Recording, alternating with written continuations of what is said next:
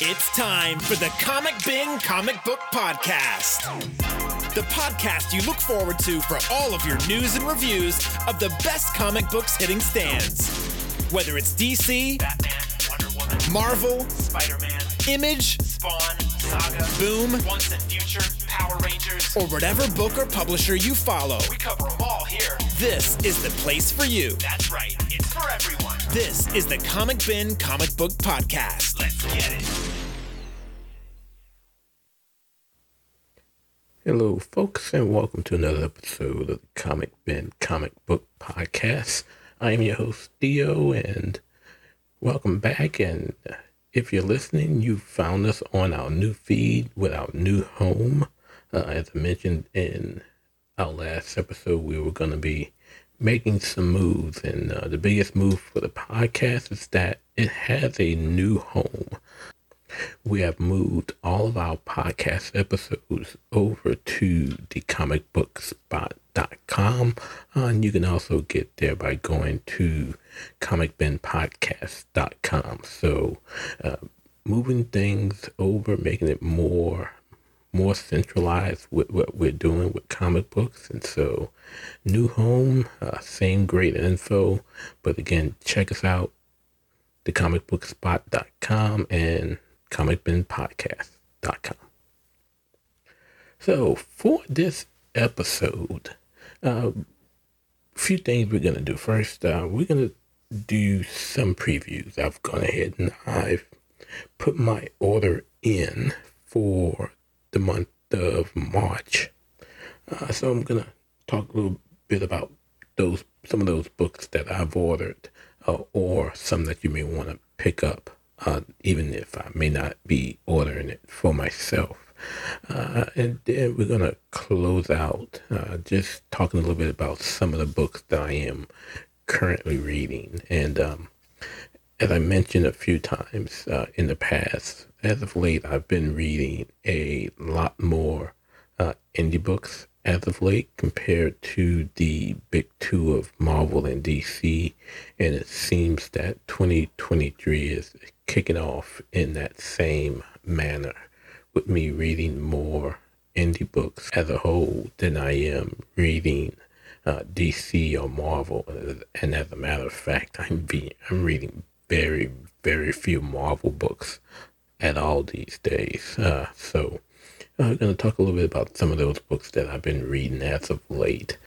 But as always, let's kick things off with the news. And first and foremost, uh, solicitations are out uh, for February for the books that will be shipping in April.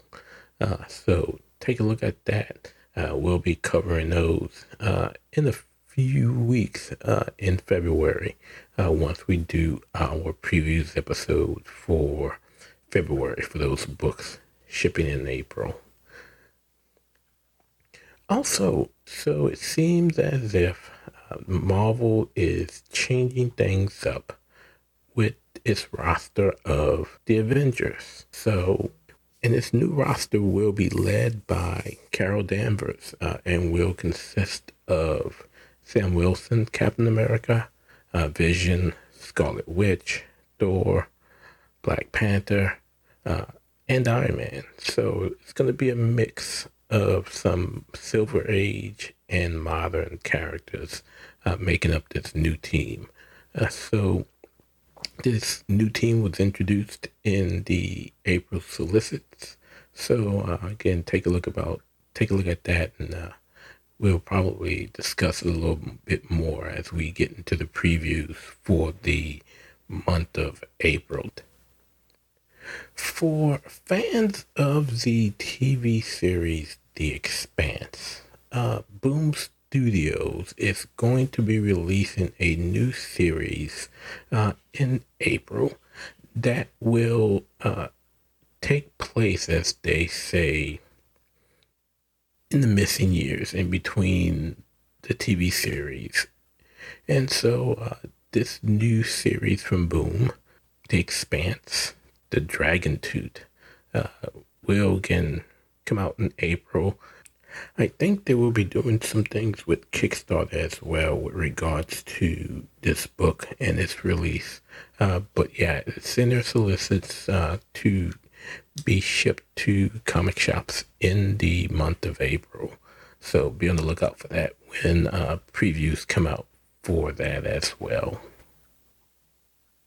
So Dynamite is going to be doing another James Bond series. So uh, this year marks James Bond's 70th anniversary, and so they are going to be releasing 007 for King and Country.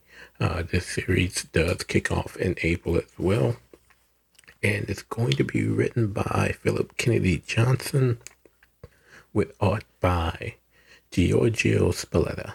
Uh, so again, be on the lookout for that. If you're a James Bond fan, that book does release in April. And uh, as always with Dynamite books, there are a slew of covers uh, that they will be releasing for this title. So again, uh, James Bond 007 for King and Country. Okay, so to close things out, uh, I'm going to do a little bit, di- a little bit different. Uh, you know, still in the world of comics, but not necessarily comic books.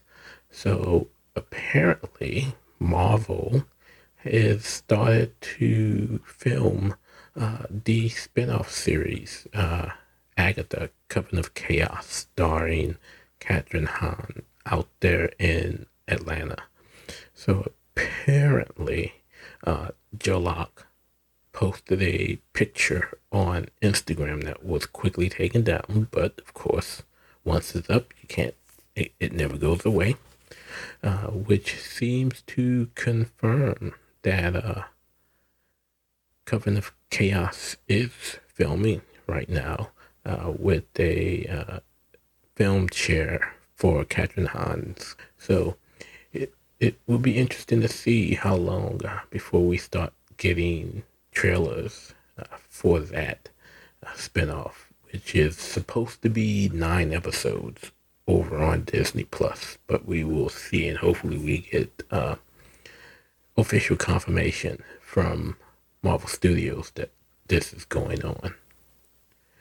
And then, lastly, just the other day, um, Amazon released a teaser trailer for season two of Invincible. So they haven't announced an official release date for season two of the series just yet. Uh, but apparently, according to this teaser trailer, it will be sometime in late 2023, more or less, as they uh, say at the end. But if you uh, want to see it, it's out there on YouTube and Twitter and the rest of social media for you to check out. So again, uh, season two has been uh, going on as far as production and post production, but again, it's going to release at some point this year. Now, what point that is, uh, we'll never know until it's actually out there. So that's going to do it uh, for the news for this episode. Uh, so, like I said, I'm not going to do a full, complete previews episode this time around. I'm going to uh, skim through some stuff that is going to be coming out in the month of March. Uh, as always, kick things off with uh, DC Connect before jumping into Marvel. And believe me, Marvel is going to be super quick uh, because again there are very few books uh, that I am reading from them right now, uh, which is unfortunate. And then uh, we'll get on into the big book from Diamond Distributors. So, with that being said, it is time for the previews. Time for the previews. So, as always, we kick things off with DC Comics and DC Connect uh, on their cover for this month. Uh, again, going full blown with Dawn of DC after the end of their last event. But again, focusing on Dawn of DC, their featured story is Adventures of Superman, Jon Kent, written by Tom Taylor with art by Clayton Henry. Not a fan of this rendition of Jon. I haven't been a fan since he was aged up. Thanks, Bendis. Uh, so I'll probably be passing this up. I'm not going to focus too much on the titles that I normally get from DC, you know, my typical uh, Batman, Detective, Nightwing, but going to focus on some of those, some of these new books that are going to be coming out in March.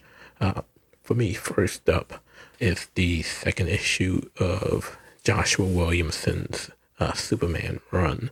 Uh, so that's Superman number two, written by Joshua Williamson with art by Jamal Campbell, which is on page six of DC Connect. Um, well, first of all, I am I am a huge fan of Jamal Campbell, so I'll pick it up simply for that. I am hoping that in Williamson's run on Superman, uh, that we get more of Robin Joshua Williamson and not Batman Joshua Williamson. My concern is that just like doing his run, his simultaneous run on Batman and Robin and Deathstroke and Shadow War and everything else that he was doing, that he's just doing too much and the quality of the writing will suffer. Uh, but I'll uh, be giving this a shot. Uh, issue number one actually comes out next month. Uh, so this is for issue number two. It's on sale March 21st and it is $4.99 from DC. Now, I am typically not an action comics reader, but I do, uh, if I can get my hands on this 1 in 25 variant from uh, Nathan Szerdy, I am going to be picking up a copy of Action Comics 1053 from Philip Kennedy Johnson, uh, Dan Jurgens, and Leah Williams with art by Rafa Sandoval, Lee Weeks, and Marguerite Sauvage. Uh, so that releases on March 28. Also a 4.99 book from DC. Now, a title that I am definitely going to be picking up, and I am hoping that it is uh, as good as I expect it to be. Uh, page 8 of DC Connect, Superman Lost, number one, written by Christopher Priest with art by Carlo Pagulayan, uh, as well as Jason Paz. And then uh, Joe Quesada and Lee Weeks are also going to be doing some variant covers. Uh, the quick synopsis of that after Superman is called away on a routine Justice League mission, Lois Lane awakes to find a complete stranger standing in her living room. The Man of Steel, home much sooner than expected, reveal he has, in fact, been lost in space for 20 years. Nothing and no one seems familiar to him anymore, and the timeless bond between them has been severed or has it? Can love conquer all? Superman's 85th anniversary celebration continues with this all new blockbuster 10 issue series uh, from the creators of Deathstroke. And uh, when we say the Deathstroke series, uh, that's the Deathstroke series from Rebirth, which was absolutely wonderful. I loved both the art and the writing uh, particularly after we got into the Defiance run uh, in Rebirth for Deathstroke. So, issue number one releases on March the 14th, 4.99 from DC Comics. Page 12. So,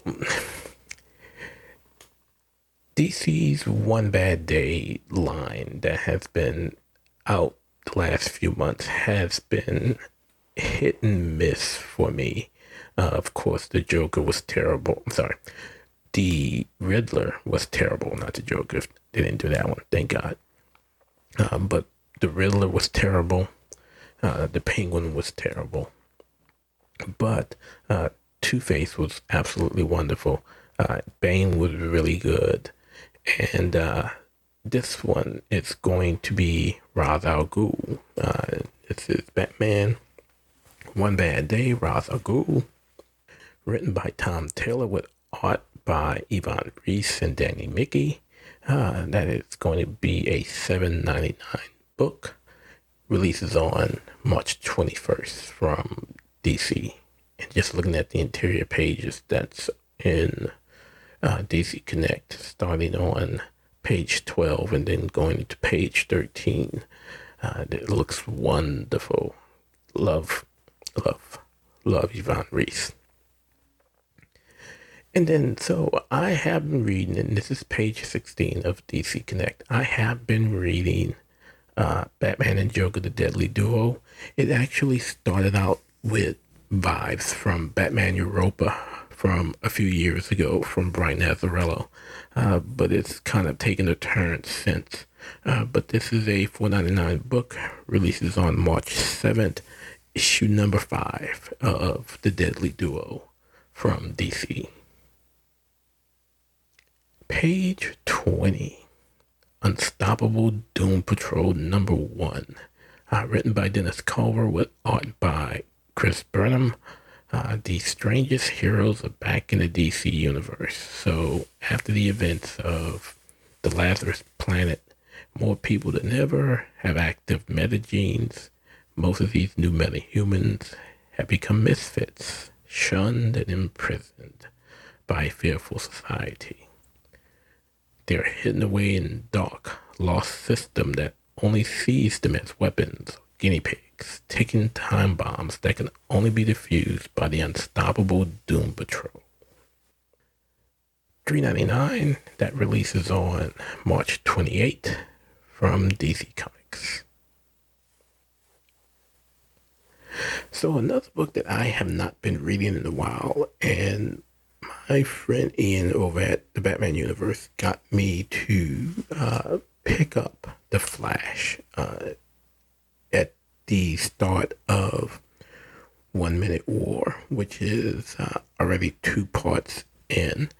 Uh, but The Flash, number 794 uh, and 795, both released in the month of March. They're gone bi weekly. Uh, so, written by Jeremy Adams with art by Roger Cruz and Wellington Diaz. Uh, again, 794 releases on March the 7th. 795 re- releases on March the 21st. Uh, both books are $3.99 each. And of course, we have the cardstock variants uh, from DC. Page 26, we get to the milestone spotlight. Uh, first up is the second issue of Static Shadows of Dakota, written by Nicholas Draper Ivy and Vita Ayala, with art by Nicholas Draper Ivy. Uh, that is a $3.99 book that releases on March the 7th, and then on March the 14th, the following week, we get issue number two of Icon versus Hardware, uh, written by Reginald Hudlin and Leon Chills, with art by Denys Cowan. I had the uh, privilege of meeting Denys Cowan in Columbus uh, at GalaxyCon uh, back in December. Uh, it was an honor meeting him and, and talking with him for a while. I hope I can get him on the show one day. Uh, but that is going to be a $4.99 book. And again, it releases on March the 14th from DC. So for you folks who are uh, collected edition types, you know, don't get the floppies, but will get collected editions and trades once they come out. Well, this collected edition is going to be uh, right up your alley. It is going to be a one bad day spotlight, which is going to collect all of the issues of uh, One Bad Day, uh, and they're going to be in hardcover uh, format, unlike what they're being released now with the card stock. But that is going to be $45. Uh, this is an early solicit, of course. It's going to release on June 20th from DC. All right, so I need you all to mark this this day in history down. Uh, page 38, Batgirls number 16. Um, now, still not reading the run, although I did read issue 14, uh, which was that wonderful story uh, regarding Cass finding uh, Steph's body, who is presumably dead now. Uh, but this is Batgirls number 16, written by Becky Cloonan and Michael Conrad, with art by Neil Googe.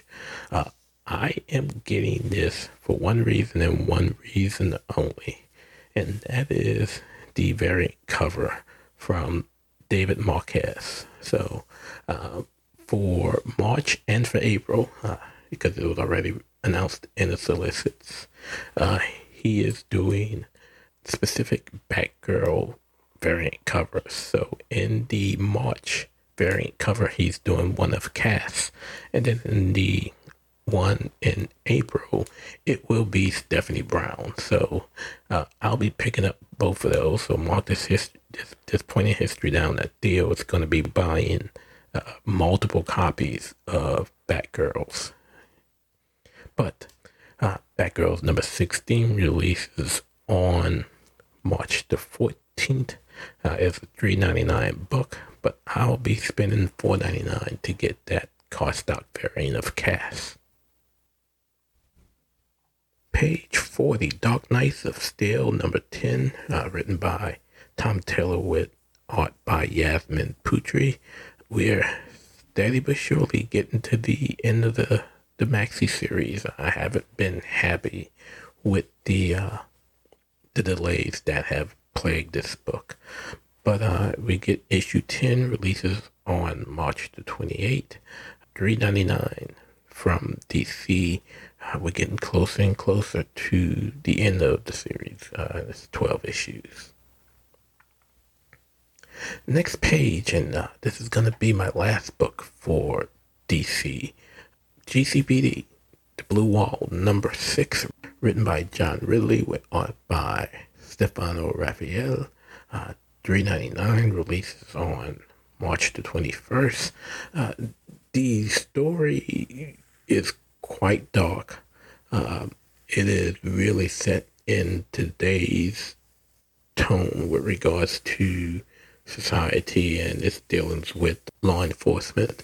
So you got to have a stomach to really want to read this book. Uh, there's sometimes I want to pitch it against the wall, uh, but it's been okay, especially focusing on Renee Montoya and some of the issues that she's having personally, not just uh, professionally as uh, Commissioner of Police of Gotham City, but uh, some personal issues that she's having as well. So, it, good story. Um, you may have heard me say on the comic podcast, the TBU comic podcast, that this is not something that you would want to read uh, if you're having a good day, because it can take you, uh, it can take you down a couple of levels.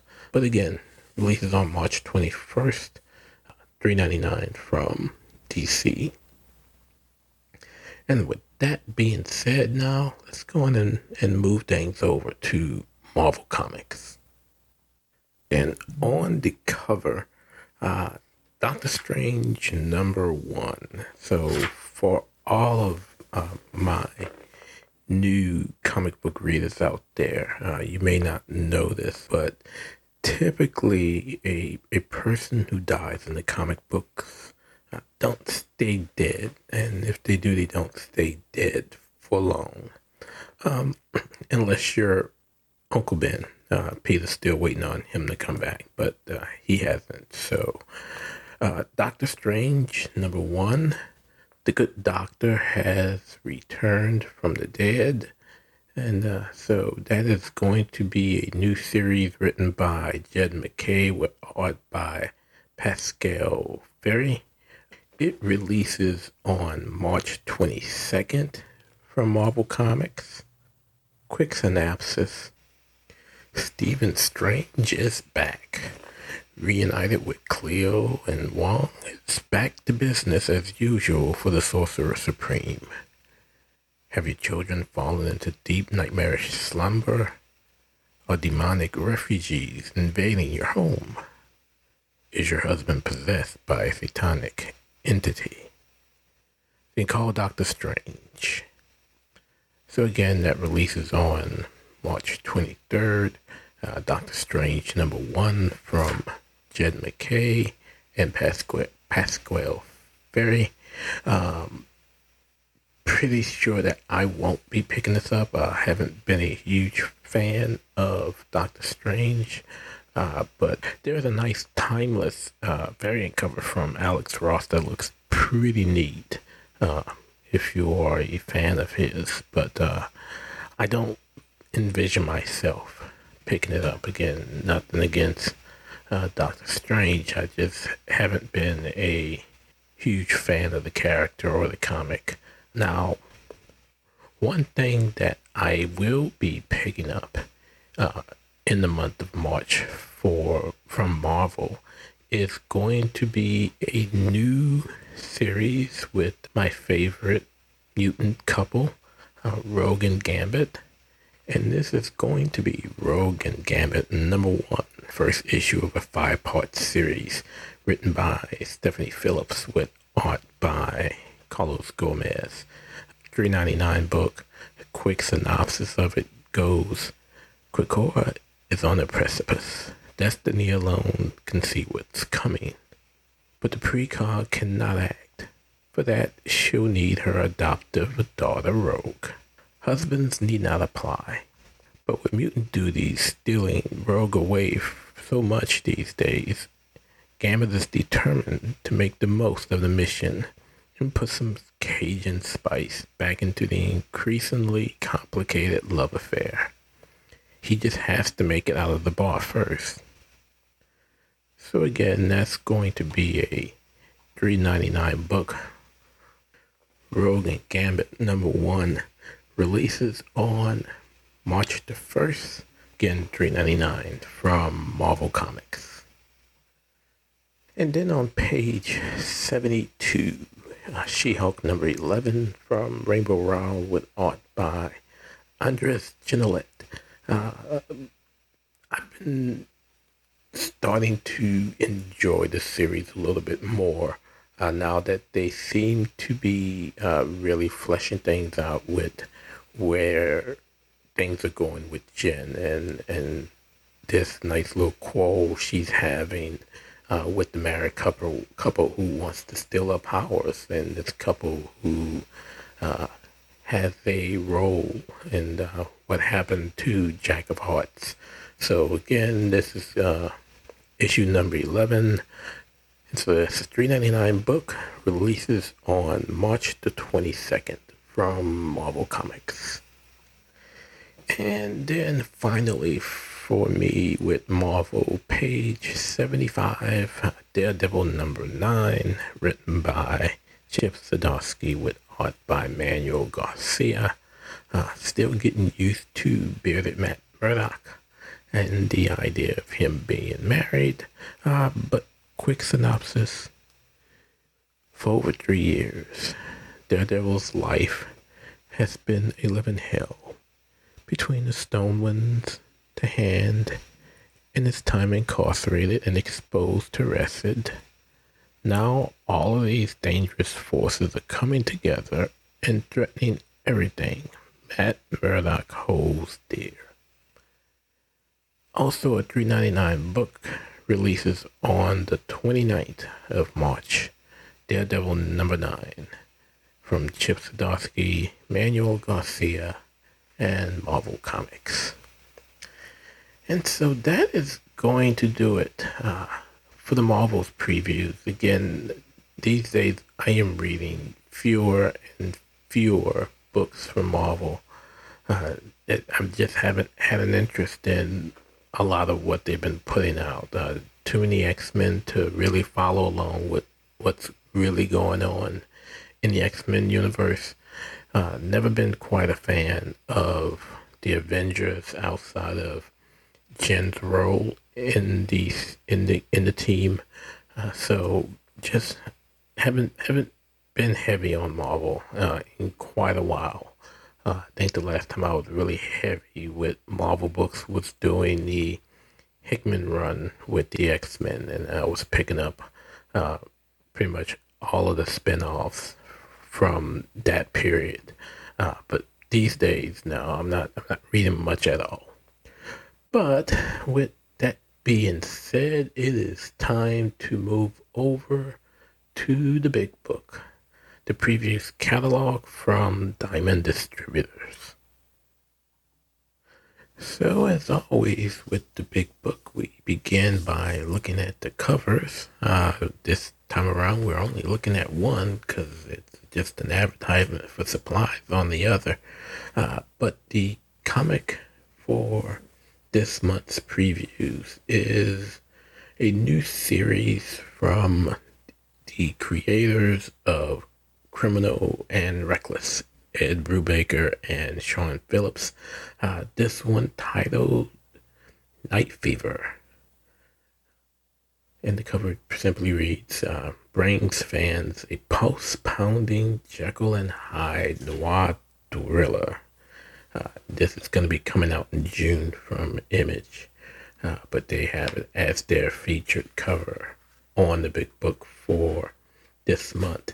And so, as always, when jumping into the big book, we begin with Image Comics. And the first title on page 42 The Ambassadors, a new six part series from uh, Mark Millar with art by Frank Quitely. So I haven't seen him around in a while. Uh, but it reads Imagine you could give superpowers to six people in a world of 8 billion. Who do you choose? Join six of the greatest artists in the industry for an enormous story about ordinary people from around the world explaining why it should be them. And so uh, this first part is going to be with uh, art from Frank Quitely. And uh, this is going to be a $3.99 book. Releases on March 29th from Image Comics. And then, as I mentioned on the cover, uh, Night Fever from Ed Brubaker and Sean Phillips. That is going to be a $25 book at 120 pages. And again, this is an early solicit. It releases on June the 14th from Image. Moving on to page 55. Forge, number one, written by Greg Rucka and Eric Troutman, with art by Mike Henderson.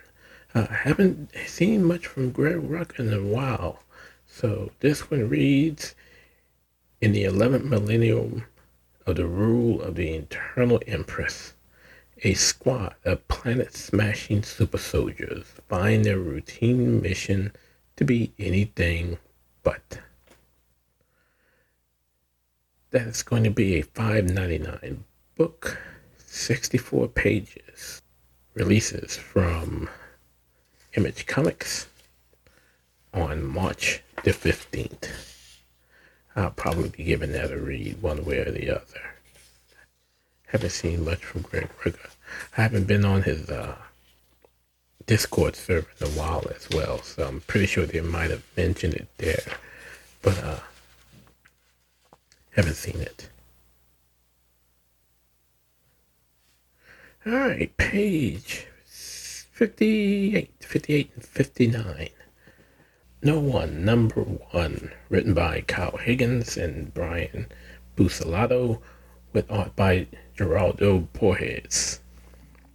Uh, this is going to be a 3.99 book releases on the 15th of March, uh, this is another addition to the massive universe. So uh, we already got Inferno Girl Red that is coming out uh, this week.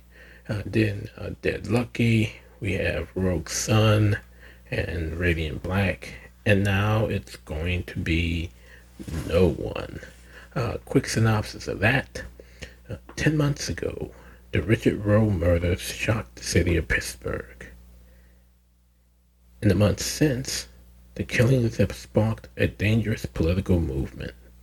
Copycat killers and a mass vigilante who's still determined to hold the powerful accountable. Not a symbol, not a hero. They could be anyone. They're no one. So, as someone that's been uh, following the massive universe, I'll definitely be picking this up uh, and adding it to my collection of the universe that seemingly is growing. So again, that releases on March 15th from Image Comics. Page 86, and uh, this is getting now into some of the stuff that I've normally been reading. Uh, the Magic Order number four, volume four, the Magic Order. This is actually issue number three of six from Mark Millar uh, releases on March 22nd from Image. Then on page 88, uh, Nemesis Reloaded from Mark Millar and Jorge Jimenez. I just read uh, issue number one of, of Reloaded, and it was pretty, ugh, pretty gory, uh, as you can expect from from that series. And uh, moving on to well, that releases first of all that releases on the fifteenth as well. Uh, then on March the first, uh, we finally get uh, Ordinary Gods number ten from Kyle Higgins and Joe Clark. Three ninety nine from Image Comics. Then on that following page, page ninety, uh, we get issue twenty three of Radiant Black from Kyle Higgins. Again, another three ninety nine book that releases on March 29th from Image. And then on that following page, page 91, Rogue Sun, number 12, that's from Ryan Parrott with art by Abel. Uh, that releases on the 29th as well, and this is a 3.99 book. And then uh, at the bottom of the page, Saga number 63 from Fiona Staples and Brian K. Vaughan. Uh, that releases on the 29th as well from Image Comics. And as always, uh, Saga's a 3.99 book. I've been getting a lot of Indies books. This is probably the most from Image that I've been getting in a while. And uh, most of that is probably due to the massive universe. I've taken a liking to what uh, those folks over there with Kyle Higgins have been doing. So, uh, yeah, I'm enjoying picking that up. Now, moving on over to Boom Studios. Uh, only one real book that I've been picking up regularly uh, that's still going on, and it is finally coming to an end, and that is Berserker. With Berserker number 12 from Keanu Reeves and Matt Kindt. Uh, six ninety nine. It also has an eight ninety nine foil cover uh, that is going to be released on March the 9th. That's where they finally, finally, yes, finally, are coming to coming to an end with that series. Uh, the epic conclusion to the groundbreaking original series is finally here. Carwell's master plan is revealed, setting up one final showdown with B and Diana. At the end of all things, the immortal warrior finds himself faced with a challenge that even he might not endure.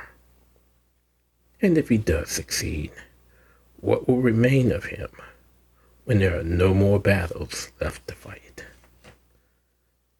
Gonna be interesting. They have a bunch of incentive covers as well as a few foil variants.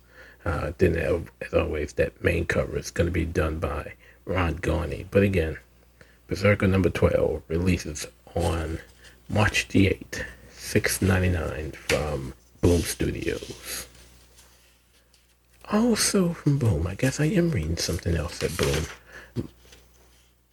A while back, it was rumored that uh, Mark Waid was going to be doing uh, Irredeemable again, and it seems like they are preparing for just that.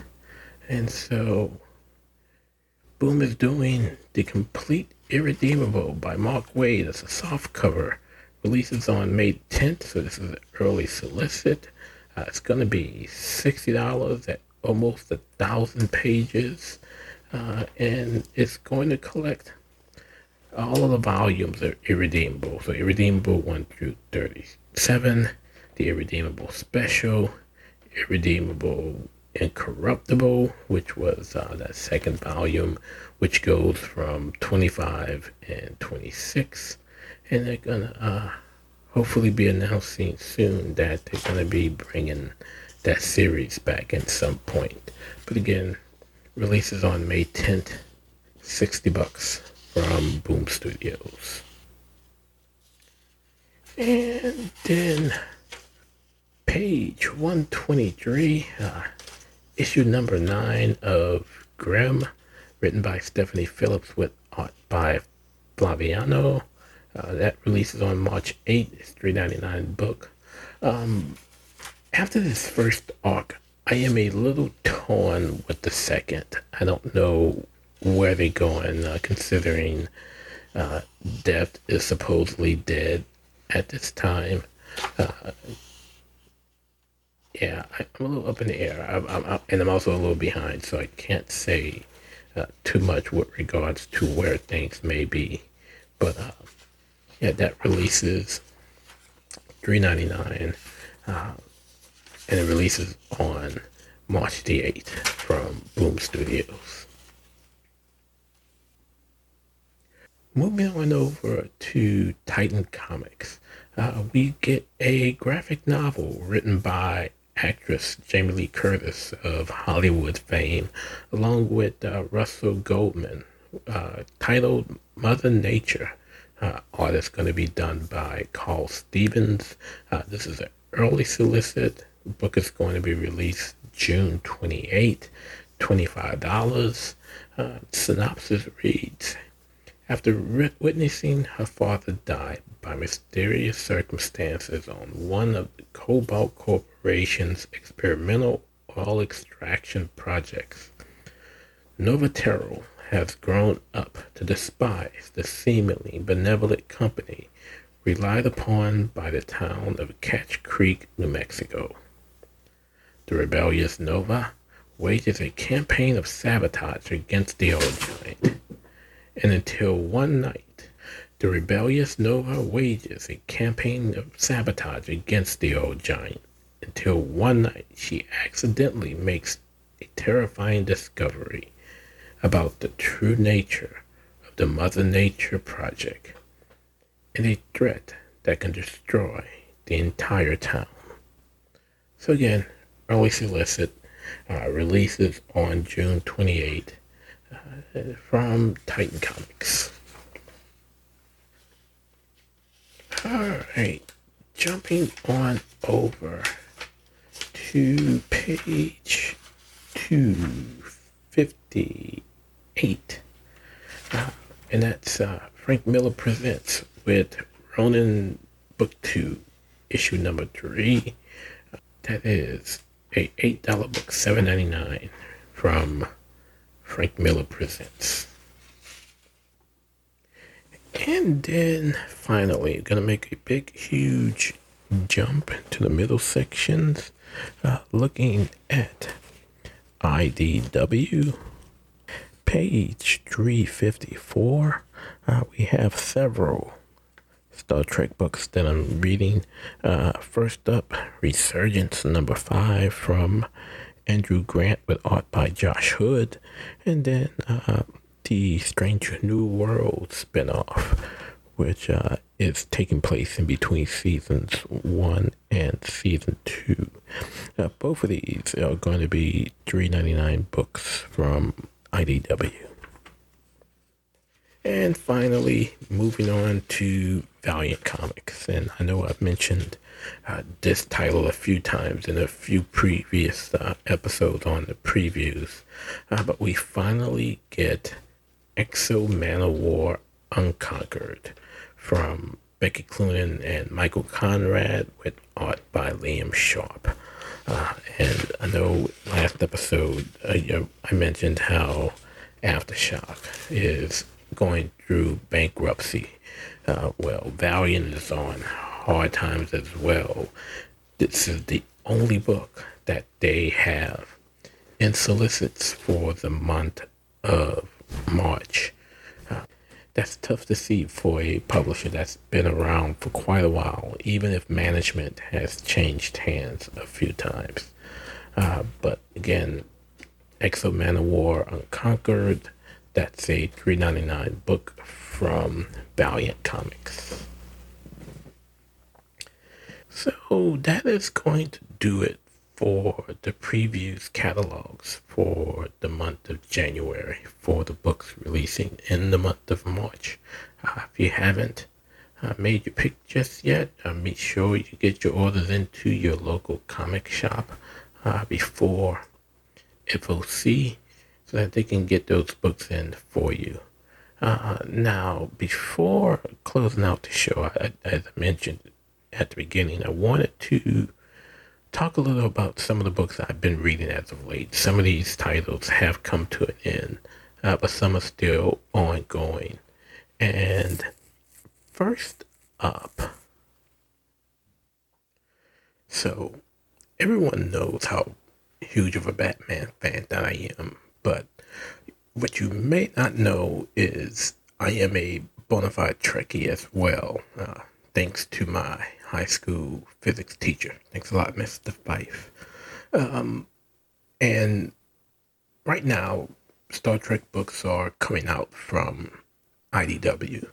And one of the things that I have truly enjoyed about not just the comics that are coming out from Star Trek, but also the novels uh, that are also published is that they, they have done a wonderful job of staying within continuity.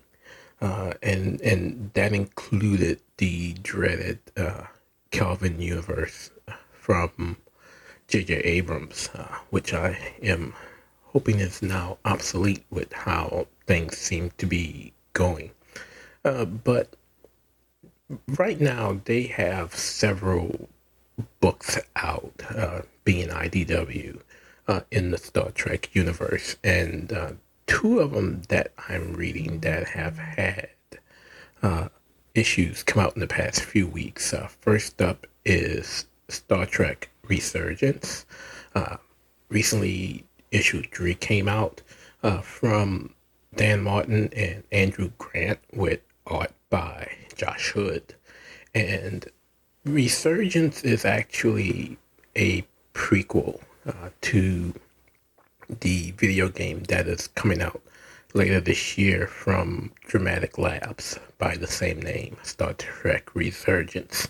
Uh, but again, this is again set in continuity. It's set within the modern Star Trek universe, and uh, Resurgence uh, brings into the comic uh, Dr. Leah Brahms, and if you remember her, if you watched the TV series, the Next Generation TV series, uh, you remember that she was one of Starfleet's preeminent uh, scientists on warp drive, and uh, she was a huge crush for Lieutenant Commander Geordi LaForge in the series.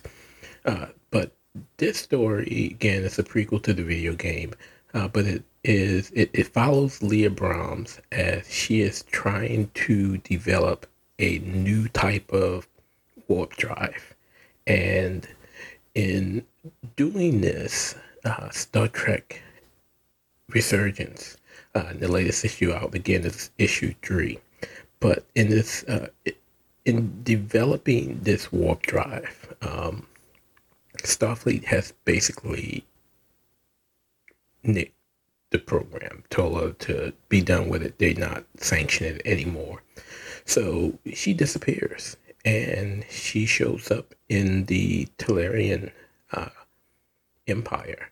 And if you remember those guys, uh, again, from an issue, an episode of The Next Generation, um, they are a race. And in the episode uh, where Jean-Luc Picard and the Enterprise rescue this ship, and aboard this ship, they find out that one of the rescued individuals was actually a human who was being uh, raised by a Talarian. And so, in this issue now, this kid has grown up and he is considered Talarian.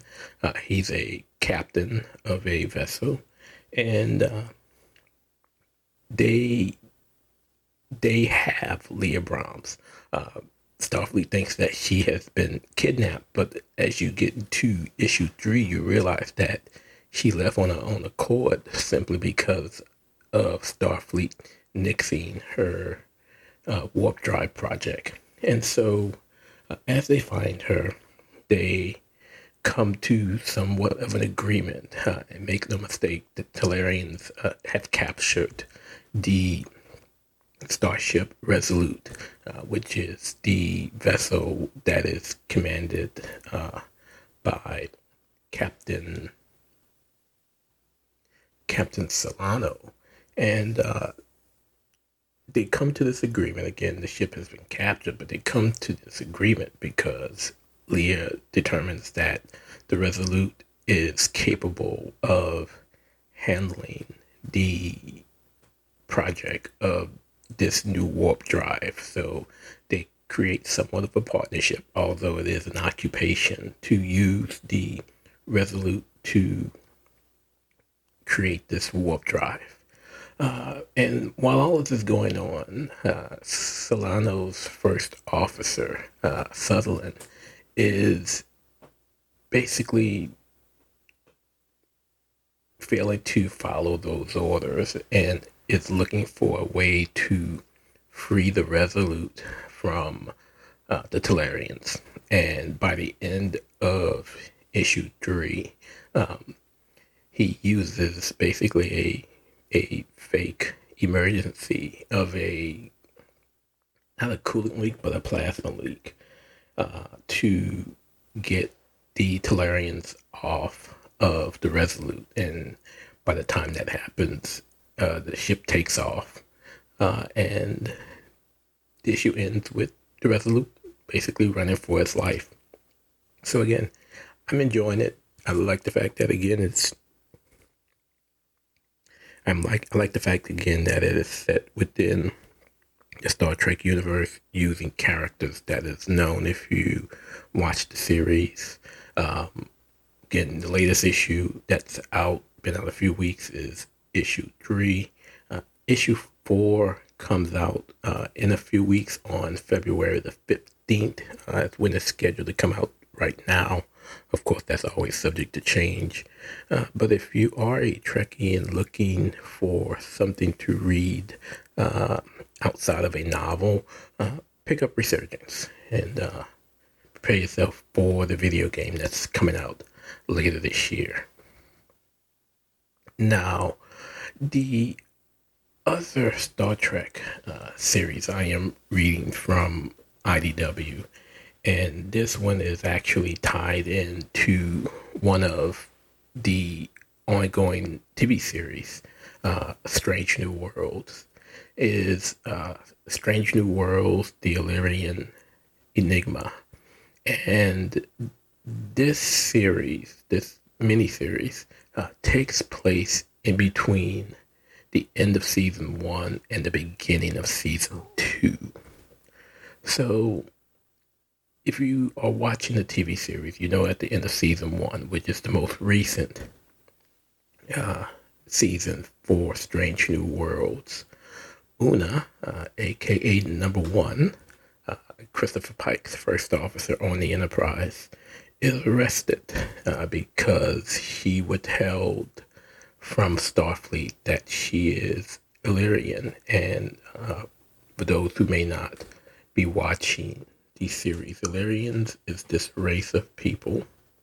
The Illyrian Empire is this race of people uh, who are genetically modified. Their genes have been modified, and Starfleet has basically banned uh, gene modification. So Una revealing this would have basically disqualified her from being a member of Starfleet, being an officer in Starfleet. And so somehow word gets out that she is, and she's arrested uh, at the end of season one.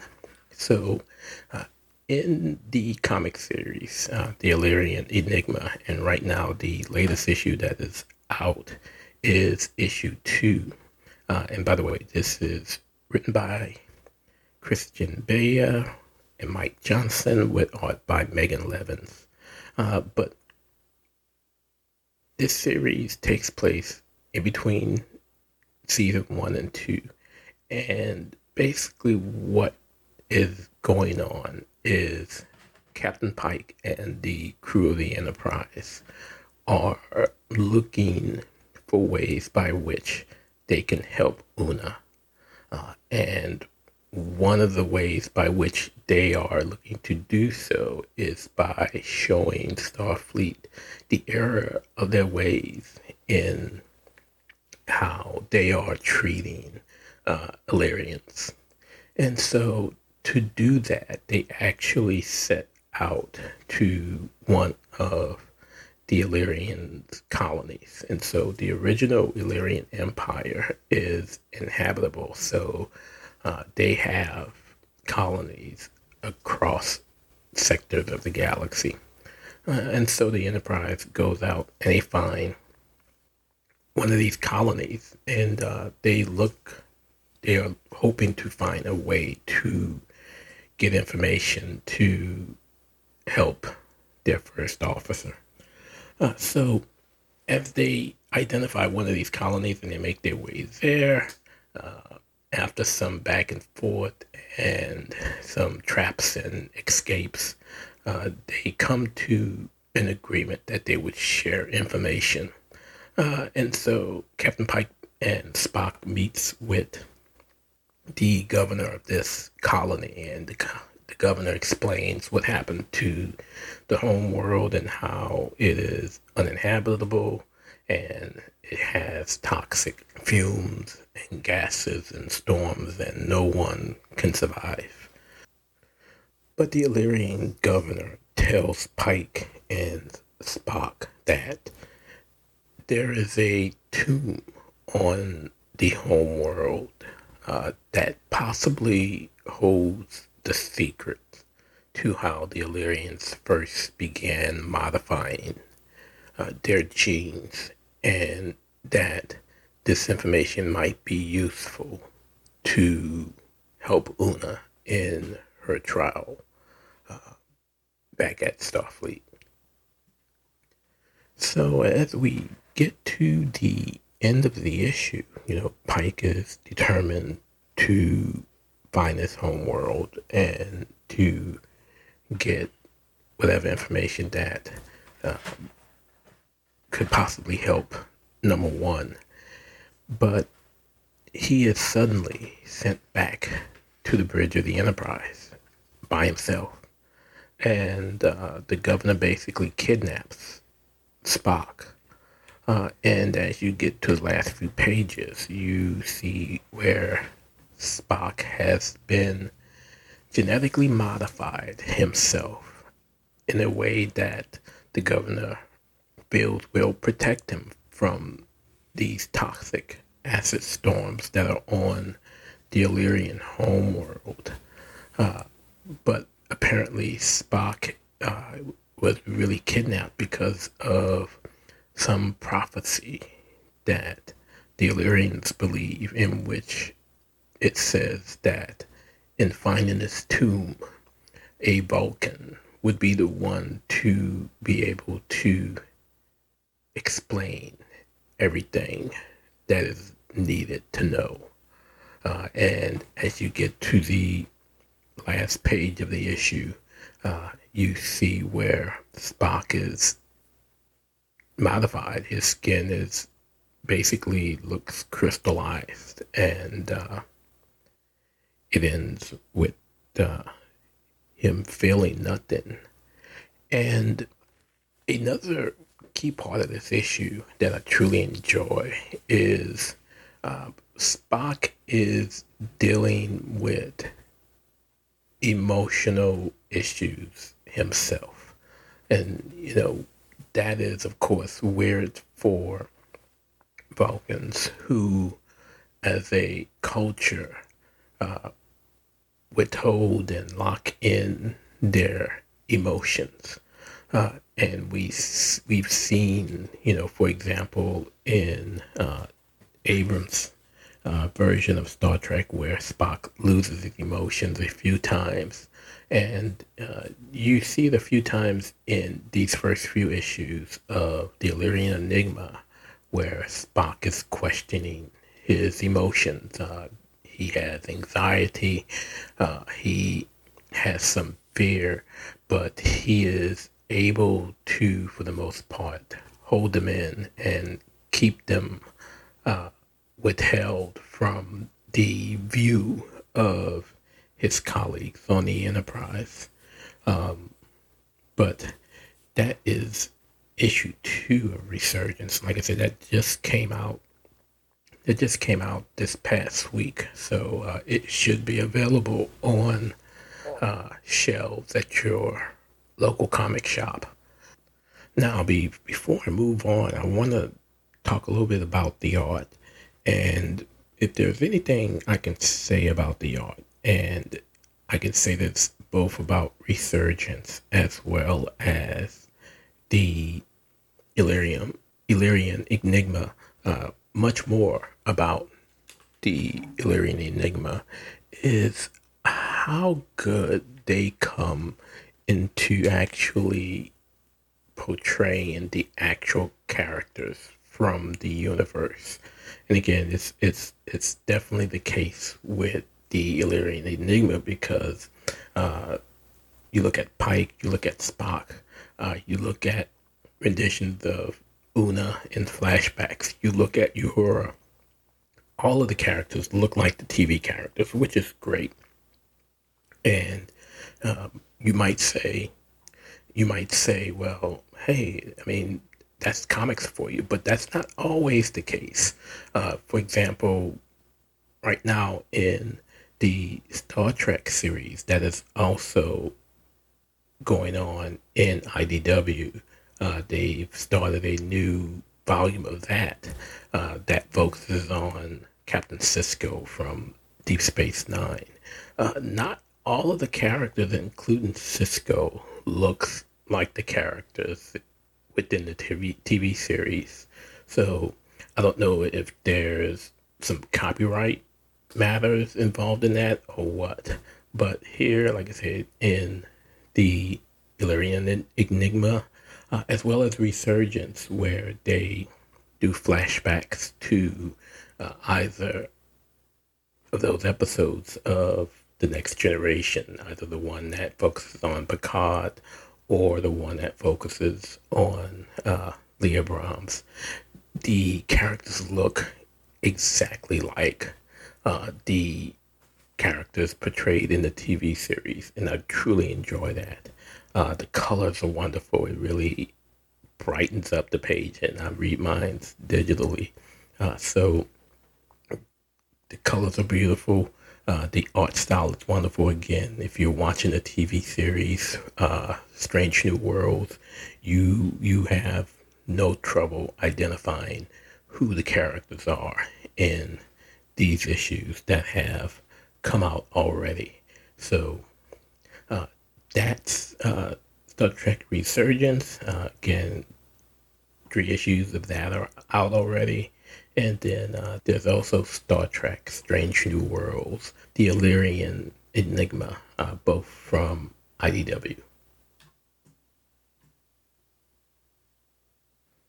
Okay, next up um, is over at Marvel, uh, Sins of Sinister number one, another series that started this past week, uh, written by Kieron Gillen with art, uh, with main art by Lucas Werneck.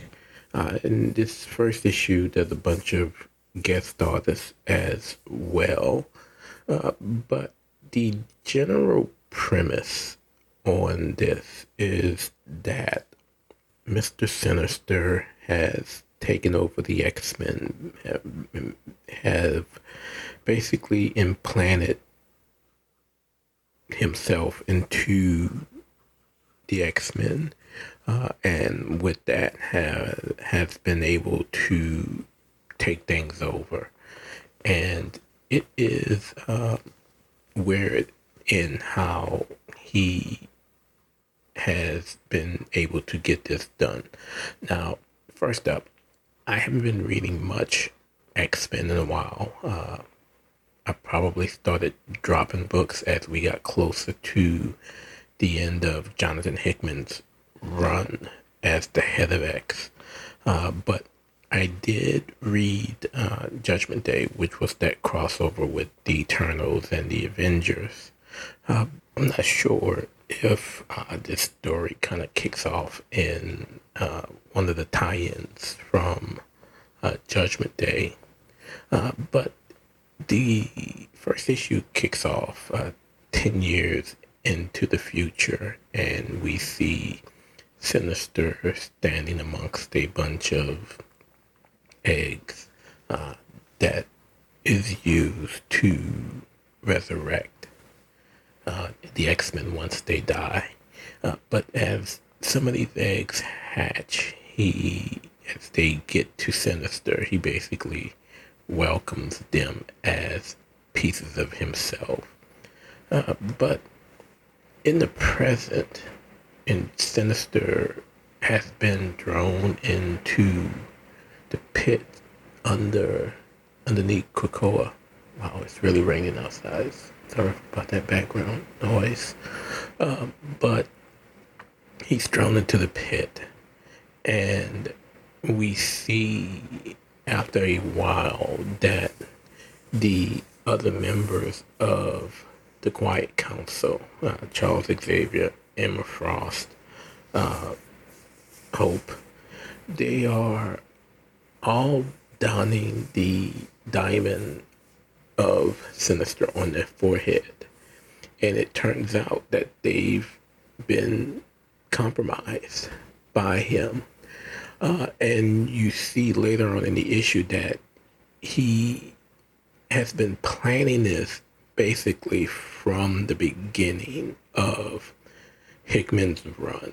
So from the beginning of the Krakoan saga, Sinister has been attempting to take over uh, the X Men and destroy the X Men from within.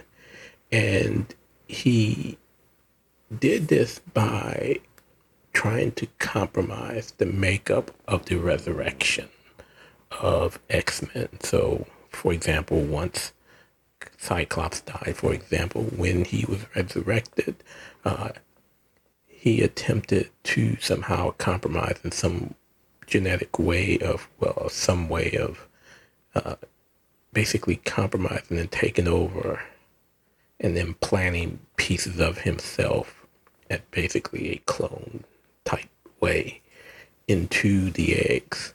But it was always unsuccessful. And he was able to figure that it was unsuccessful basically because of Hope and Hope's mutant power as part of the five who were uh, required to make the resurrection possible. But as she did her part of the process, it basically cleaned out everything that Sinister implanted into this process. So uh, for, for his Sinister's, Sinister for Sinister's plan to work, he basically had to compromise hope first, and uh, he was able to succeed at that. And at this point, uh, he has all of the members of the council compromised. And so while Sinister is in the pit, his clones slash uh, X Men uh, are basically putting ahead his plan to not only take over the planet, but eventually to destroy it. Uh, and they plan on doing so first by offering the X gene to the human race. Uh, and by doing so, they would then be able to participate in the resurrection. Uh, so, if you can remember, part of one of the big issues that humanity had with the X Men was they figured out that they learned the secret to immortality and uh, was kind of pissed because they wouldn't share that uh, technology with humankind. But now the X Men are, or the mutants are offering this up to humanity. But again, it's all a part of Sinister's plan. And uh, few people have figured this out. Uh, one being Ben Urich, the reporter, uh, but he is taken out uh, quite easily. The Avengers are eventually compromised as well. And uh, there is only one survivor, and that is Storm. Uh, and the reason why she's never been able to be compromised is because uh, she basically willed that if she was to die, she would not be resurrected. And so she would be allowed to die in peace. So that kind of foiled Sinister's, Sinister's plan of uh, compromising all of the mutants on Krakoa. Oh, and by the way, Krakoa is kind of destroyed also. It's weird looking at the Quiet Council and this dead looking tree stump in the background, just oozing gook in and out. Uh, but Storm is able to get away. Uh, they're not able to compromise her in any type of way. They even tried to do it telepathically and they failed to uh, due to a failsafe that she had implanted. Uh, but as we move along in the issue, um, we see things start to change, and we see that Sinister, Sinister's clones are starting to get a mind of their own, uh, while still remaining loyal to the cause of Sinister. And so, uh, at some point towards the end of the issue, uh, they basically vote against their maker uh, in what he wants to do as far as moving forward with his plan. Uh, but by the end of the issue, and as he's been voted against, and and he goes back to uh, he he go he goes back to his lair uh, in an attempt to get to his lab. Uh, he basically wants to reset everything, and he wants to do so by basically uh, doing what Moira did during the uh, Hoxpox era of X Men, those those twelve issues, and basically reset the clock to do do everything with his plan over again, basically fixing the errors of his ways. Um, but he realizes as he gets to his lab that it's gone and he's unable to access any of his stuff. And so that's how the issue ends. again, I haven't been following much of the X Men saga, whether it's uh, X Men or Marauders or New Mutants, but I have read some of Immortal X Men, which is also written by Gillen. Uh, and again, I did read, I did read Judgment Day as well, and uh, I really like what Gillen is doing as far as his writing style and how he writes uh, the mutant world. And uh, it's not quite the same as what Jonathan Hickman was doing during his run, but it's still quite an enjoyable thing to read. Now, I also find it funny what Gillen accomplishes in this one issue. So, as he goes through this conquest, we see his his implanted clones inside of the bodies of the X Men, other mutants, whoever, are taking out those that are considered threats to him. So, in one panel, you see Thanos is killed. In another panel, you see Victor Von Doom is killed. In another panel, you see Reed Richards and Sue Storm and Johnny Storm. They're all killed by Ben Grimm. And so all of these things are just going on. And, and I, I kind of get Tom Taylor vibes from DCeased only from the sense of how Taylor just freely killed off everyone. Batman, Super, well not Superman, but Batman, Nightwing, all of the other characters that you saw go by the wayside, and you've seen it here as well. You know, Scarlet Witch is killed. Magik goes and destroys Asgard and uh, sends Thor, who's kind of retired anyway, but uh, kind of sends him off into the void of space. And so it's just a whole lot going on. But in the end, uh, we see Storm is actually teaming up with uh, Destiny and Mystique. Because, of course, Destiny can see in the future. So she figures out, and you kind of get got sense of that doing Immortal X Men that Sinister was up to something. So she and uh, Mystique got out before that plan was implemented. Um, you see, they now have Storm on their side. But something tells me that Sinister's gonna have to find himself teaming up with someone to help him kind of course correct, or at least that's what I think might happen. Uh, but this this first issue definitely has reeled me in. I'm gonna go ahead and uh, continue reading it. Uh, again, I, have always been a fan of Kieron Gillen anyway, especially from uh, Once & Future. So, again, that is uh, Sins of Sinister, number one. Uh, at the back of the issue, uh, there is the checklist of all of the other titles that are a part of this event. I guess if you want to call it that, I guess it is an event.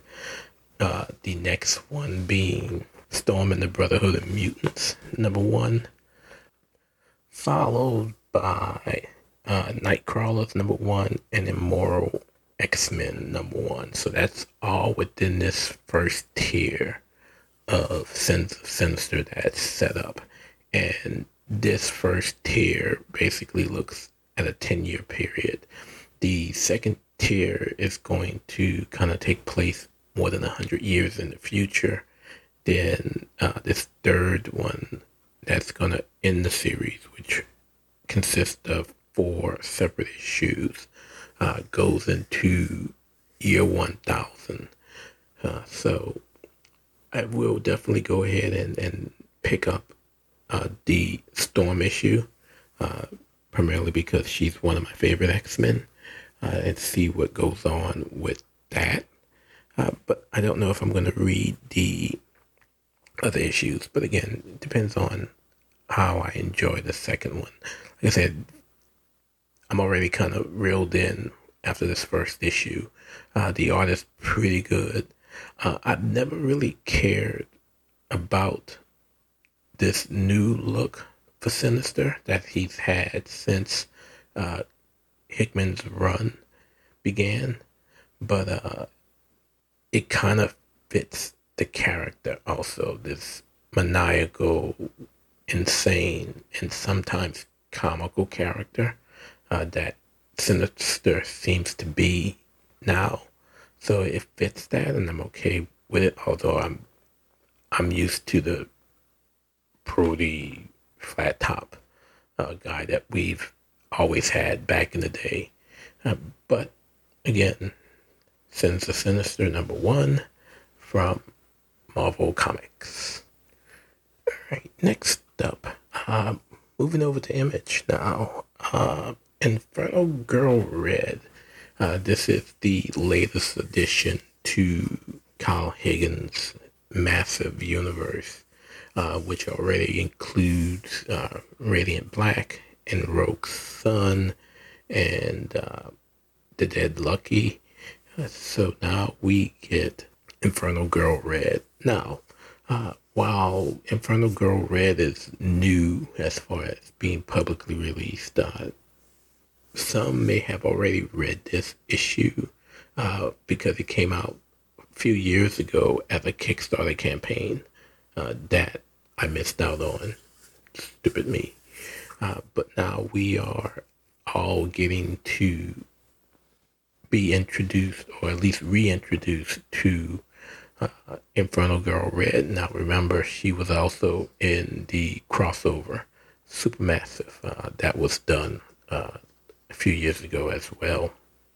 But uh, unlike uh, Rogue Sun, unlike Dead Lucky, unlike Radiant Black, who are all in the same universe, uh, Inferno Girl Red is in a different universe, while a part of this holistic, massive universe. So uh, we have three in one dimension, and we have one being Inferno Girl Red that's in another.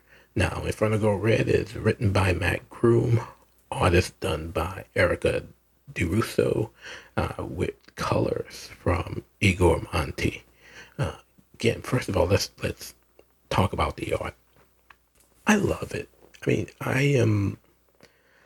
I always appreciate good art, even if it's simple. Uh, and there's a lot of that in it. And I think part of what makes it good, you know, as it should, would be the colors uh, that's involved. And of course, we see a title calling called Inferno Girl Red. So, yeah, there are definitely a ton of panels where there are different shades of red and pink. Uh, but outside of that, you know, there are some very vibrant colors that really just highlights the panels and helps you go from one page to the next. That's a great job there from Monti and the colors and, and helping to really highlight the pencils from Erica DeRusso. So now from a story aspect, uh, this is just like the other releases of the books in the massive universe. Uh, this is an origin story. And if you read Supermassive, the crossover, uh, this takes place, of course, before Supermassive. And so it introduces us to Cassia Costa and Hamam Anna, who are moving to a new city uh, due to Cassia uh, getting a scholarship, or at least getting admitted into this prestigious high school, one of the best in the country. And so they are moving to this new city, having a new life. Um, is feeling a little uneasy about it, uh, despite you know, getting into a school with such prestige. Uh, and her mom is looking to start over again. Her mom is a journalist uh, who is looking to get back into the industry, uh, but due to some uh, controversial stories she wrote in the past uh, regarding a superhero of urban legend, uh, she's had a hard time getting on most places. Uh, so again, we are introduced to Anna and Cassia and uh, some of the students who are at the school as well as the school's founder who goes by the name of Janine Carroll, who is this uh, world-renowned physicist, engineer, etc. Uh, so as the day goes on, uh, the city in which Cassia lives is attacked by some type of magical being or monster. But uh, before the city is able, well, not able, but before the city is, is destroyed for, in one way or the other, uh, it is enclosed uh, in some type of force field. And uh, this force field basically protects them. Uh, but what also happens is this bracelet with this magical gem uh, flies and attaches itself to Cassia. Uh, so while people are wandering around trying to figure out what's going on, uh, a voice comes over and basically explains that uh, the city was attacked and it is now being protected by this force field, uh, but that this force field only has enough air and resources and things of that nature to allow them to survive while they try to figure out what's going on. Uh, and whoever this voice is, uh, is promising. You know, it, this doesn't seem like the person that's behind it. Uh, but in the uh, dormitory where uh, Cassia's roommate is, uh, there seems to be this monster that is trying to get into the room. And uh, roommate calls her and say, "Hey, I just want to make sure you're not in the building because there's this monster that's trying to get in, and I want to make sure you're safe." Uh, and while Cassie is having this phone conversation, her mom recognizes this bracelet that's on her arm. Um, and, you know, she basically tells Cassia that uh, this this thing is more than what she thinks it is. And she basically gives her the instruction to activate this gem, this bracelet and uh, based on that, she sends her off to save her, her roommate. And she gets there and she basically becomes Inferno Girl Red. Now, the reason why Cassia's mom knows about this is because the stories that she wrote in the past that got her into trouble was about uh, the Inferno uh, hero who again goes by, I'm assuming the same name in Inferno Girl Red, but with that bracelet until she makes her way to her dorm back, you know, to the floor where her room is, where she encounters this beast um, that doesn't necessarily see her at first, and she tries to ignite this gem on her wrist and it doesn't work until the monster actually sees her and, and heads towards her. And so she again utters the words, and the magic words is Inferno Ignite. And uh, she then turns into Inferno Girl Red. so she battles this monster and saves the people and is able to save her friend. Uh, but by the time the issue ends and you get to that last panel, you know, her mom is basically saying, "Hey, we gotta, we gotta figure out a way for you to learn how to really channel your powers." But uh, for her, for Cassia, she wants nothing to do with this. You know, she she wants this bracelet off of her, and she wants it off of her now. And so that's how the story ends, going into the second issue. Uh, there are some similarities with how this issue compared to some of the others uh, in the massive universe have begun. And maybe that's by design. You know, one in each of the current stories, with the exception of Dead Lucky, uh, there is some type of orb or gem or device that's that's able to ignite the power that each of the heroes have. Uh, we don't necessarily have that in Dead Lucky yet. Uh, and from what the solicits show, we don't necessarily have that with uh, the upcoming series, No One. But it is interesting that there are some similarities.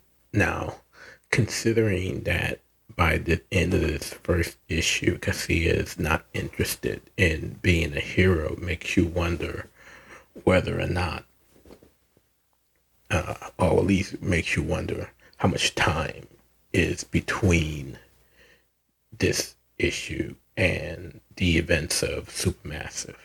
However, if you read Supermassive, you also realize that the monster that she was fighting also makes an appearance there. So that kind of ties the story of Inferno Girl Red to again events in the universe of Rogue Sun and Radiant Black.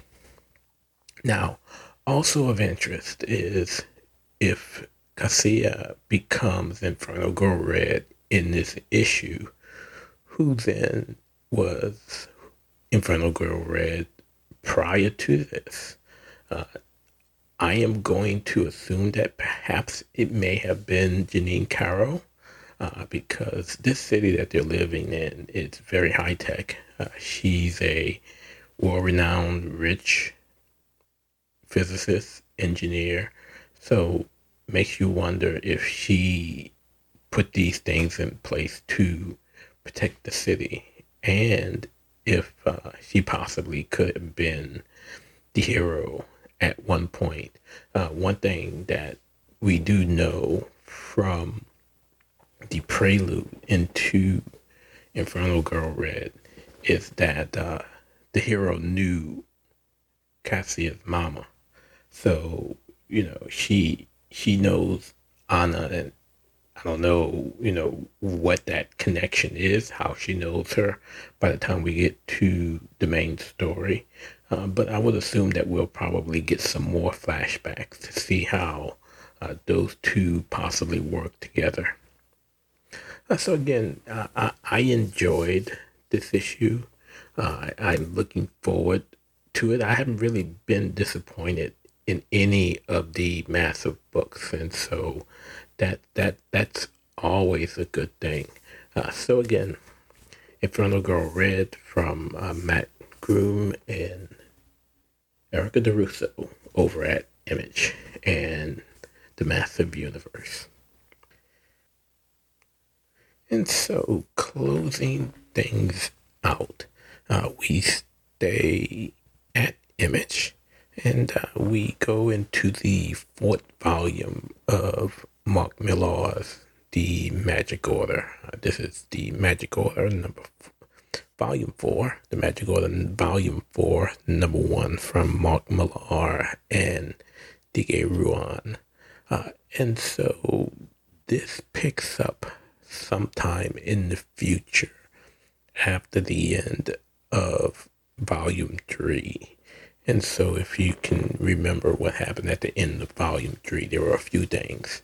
Uh, one, we saw that good old Uncle Edgar is starting to remember who he is.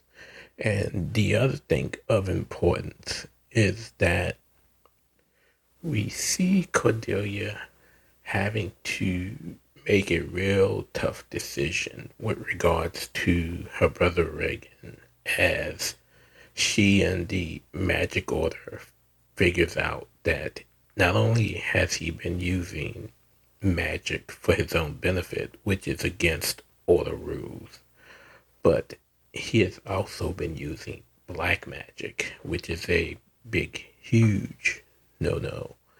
And typically, uh, one of the first punishments that's given to members of the order that violate these rules uh, is that they're banished from the order, amongst other things.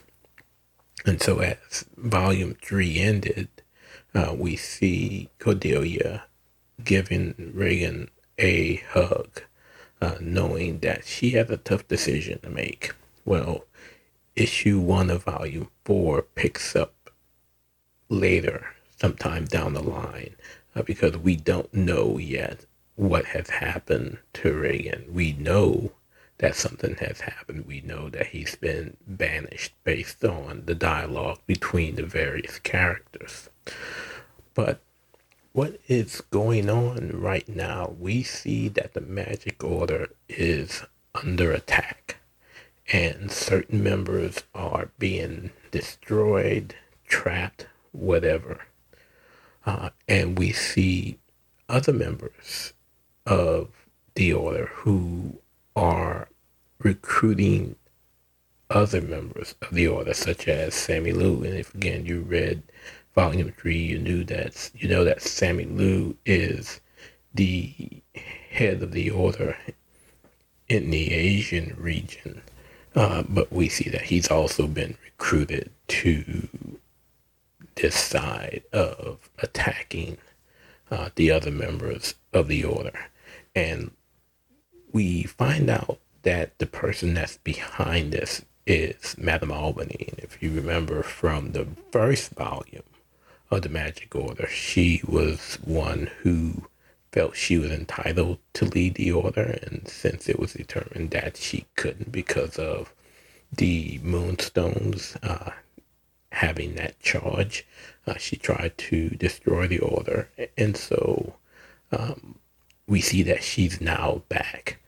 But ironically, she is back in the form of Cordelia's niece, Rosie Moonstone. Uh, and she was able to do that because, again, in volume one, one of the things that happened was that Rosie and her mom were killed. Uh, so while Rosie was technically dead, Albany was able to possess her body. And she basically grew up as this child. So Rosie, quote unquote, Rosie is nine years old, but Albany is within her body and she is now coordinating this attack on the members of the order. Uh, and by the end of the issue, we see that Sammy has made the ultimate attack against Cordelia uh, and blowing up the building that she's in. And uh, we are left with wondering how successful that attack was.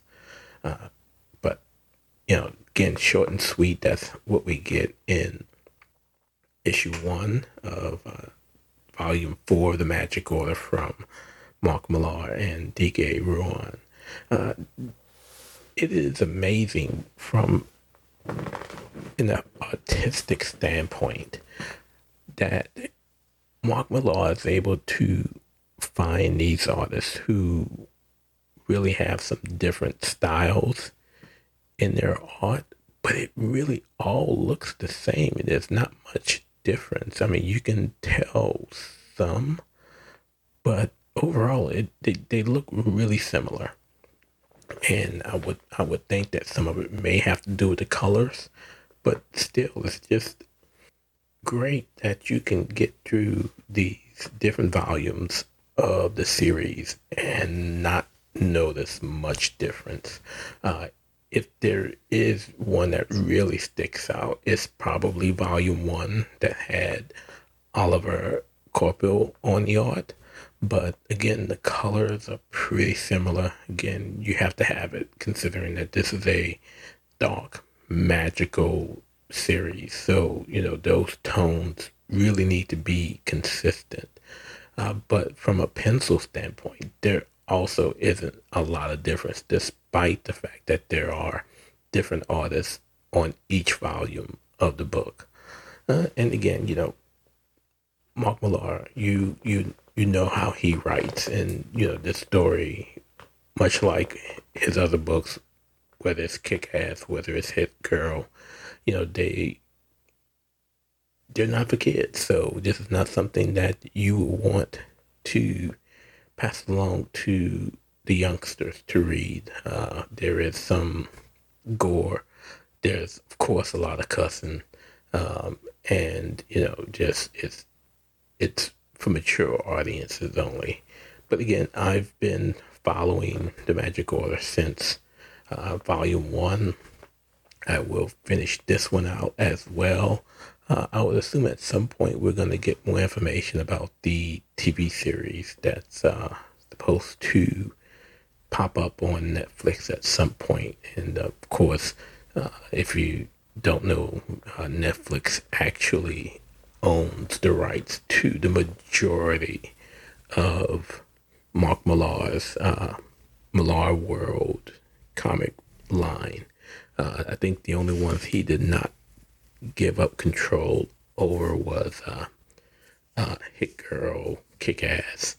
Uh, I want to say maybe uh, Kingsman. I think he still owns that exclusively as well. Uh, but most of the other books that are under his umbrella, uh, when he moved over to Netflix, they, they bought that out. But again, uh, issue one is on on shelves now.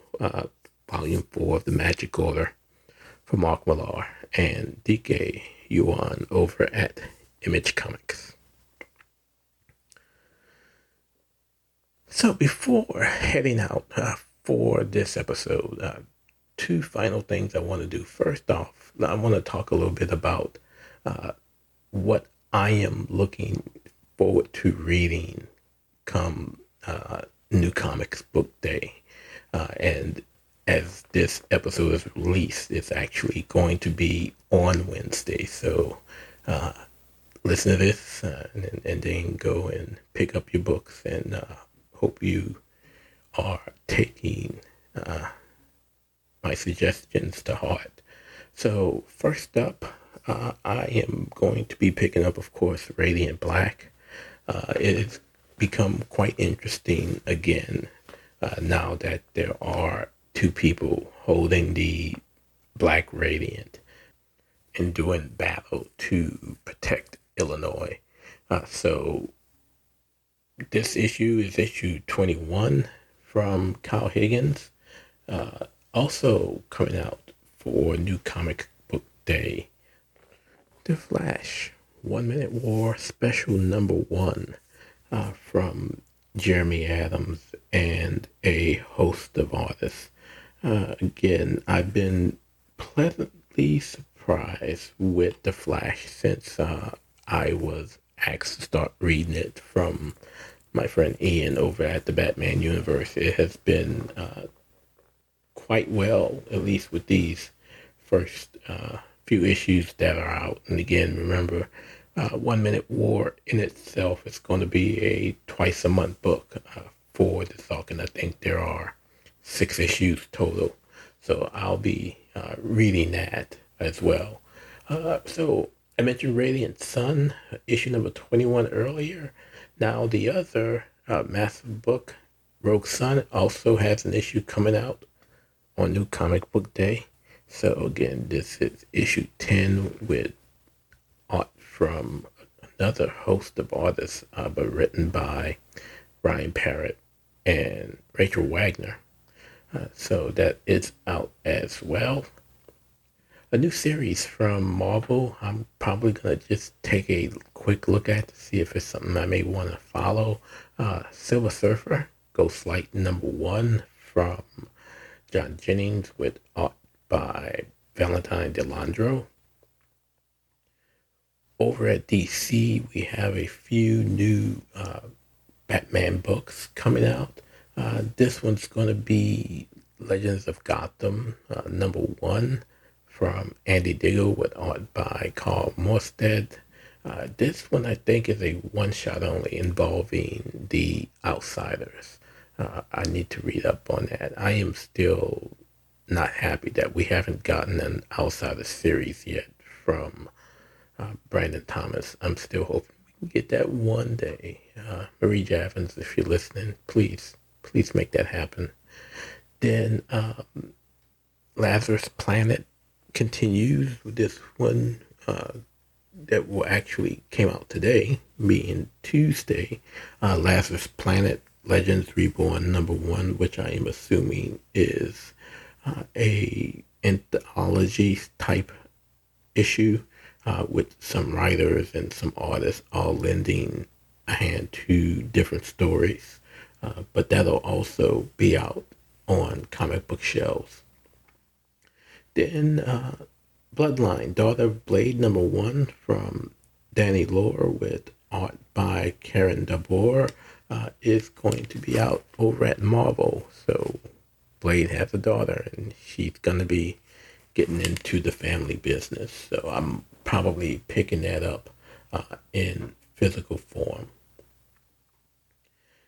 Then uh, Star Trek number four from Jackson Lanzing with art by Collin Kelly.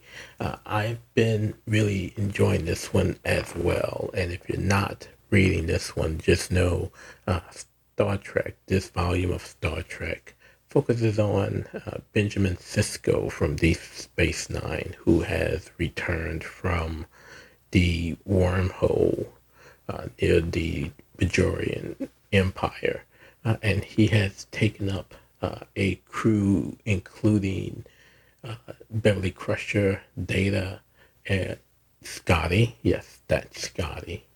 Uh, as they are looking to do Star Trek stuff, and uh, this involves trying to figure out what's happening not only with the gods quote unquote, that are living within the wormhole, but other entities that are now being attacked. Uh, and we saw in one issue where the crystalline entity was basically destroyed in a blink of an eye, and they found the beings that created the weapon that was used to kill them, but now they're on uh, the trek to find the actual culprit who uh, is doing all of these murders. Uh, so that is out on shelves. And then uh, one of the books over at Image that I've been really enjoying has been Flawed from Chuck Brown with art from Prenzy. Uh, on Wednesday, we get issue number five. And so uh, basically, we're going to get a origin story on this serum that has allowed the Skinwalker to uh, not only be immortal, but to somehow share uh, some of that. I don't want necessarily say immortality, but some of his uh, essence with others. So that's also on shelves.